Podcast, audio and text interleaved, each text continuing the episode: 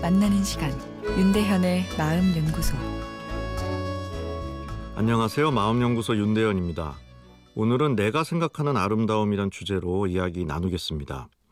청취자 여러분은 아름다움을 어떻게 정의 내리고 계신지요? 또 행복에 대해서는 무엇이라고 생각하고 계십니까? 어떤 대상이 아름답다고 느끼는 것, 지금 내가 행복하다고 느끼는 것은 내 마음 안에 틀을 잡고 있는 아름다움과 행복에 대한 기준이 중요한 역할을 하게 됩니다.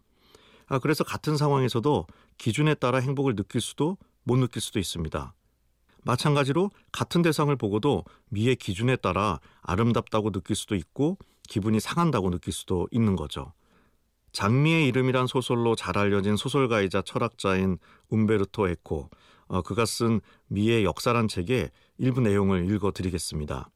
아름다움이라는 형용사는 혹은 우아한, 사랑스러운, 숭고한, 경이로운, 화려한 같은 표현들과 함께 우리가 좋아하는 무엇인가를 가리키기 위해 자주 사용하는 말이다. 이 경우에 아름답다는 것은 선하다는 것과 같아 보이는데 사실 수세기 동안 미와서는 밀접하게 연관되어 있었다. 한 문장 더 읽어드리겠습니다. 아름다움이란 절대 완전하고 변경 불가능한 것이 아니라 역사적인 시기와 장소에 따라 다양한 모습을 가질 수 있다. 아름다움이 선하다와 연관되었다는 말 어떻게 생각하시는지요? 우리는 나라를 위해 목숨을 바친 호국 열사들의 사진이나 영상을 볼 때면 숭고한 느낌을 갖고 그 모습이 아름답기까지 합니다. 이때의 아름다움이란 선한 것에서 전달되어 오는 것입니다.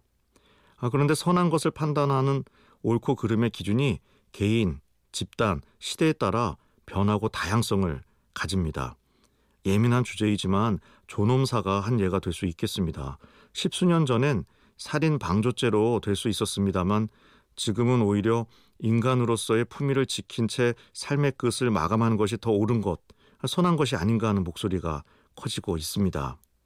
개인과 조직, 아, 그리고 세대 간의 갈등이 있을 수밖에 없습니다. 아름다움, 선함의 기준이 조금씩이라도 다 다르기 때문입니다. 갈등엔 순기능이 있습니다. 균형을 맞출 수도 있고 보다 나은 상호 보완적인 기준을 만들 수도 있습니다.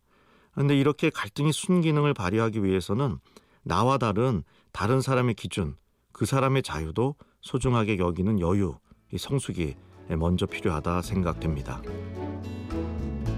윤대현의 마음연구소 지금까지 정신건강의학과 전문의 윤대현 교수였습니다.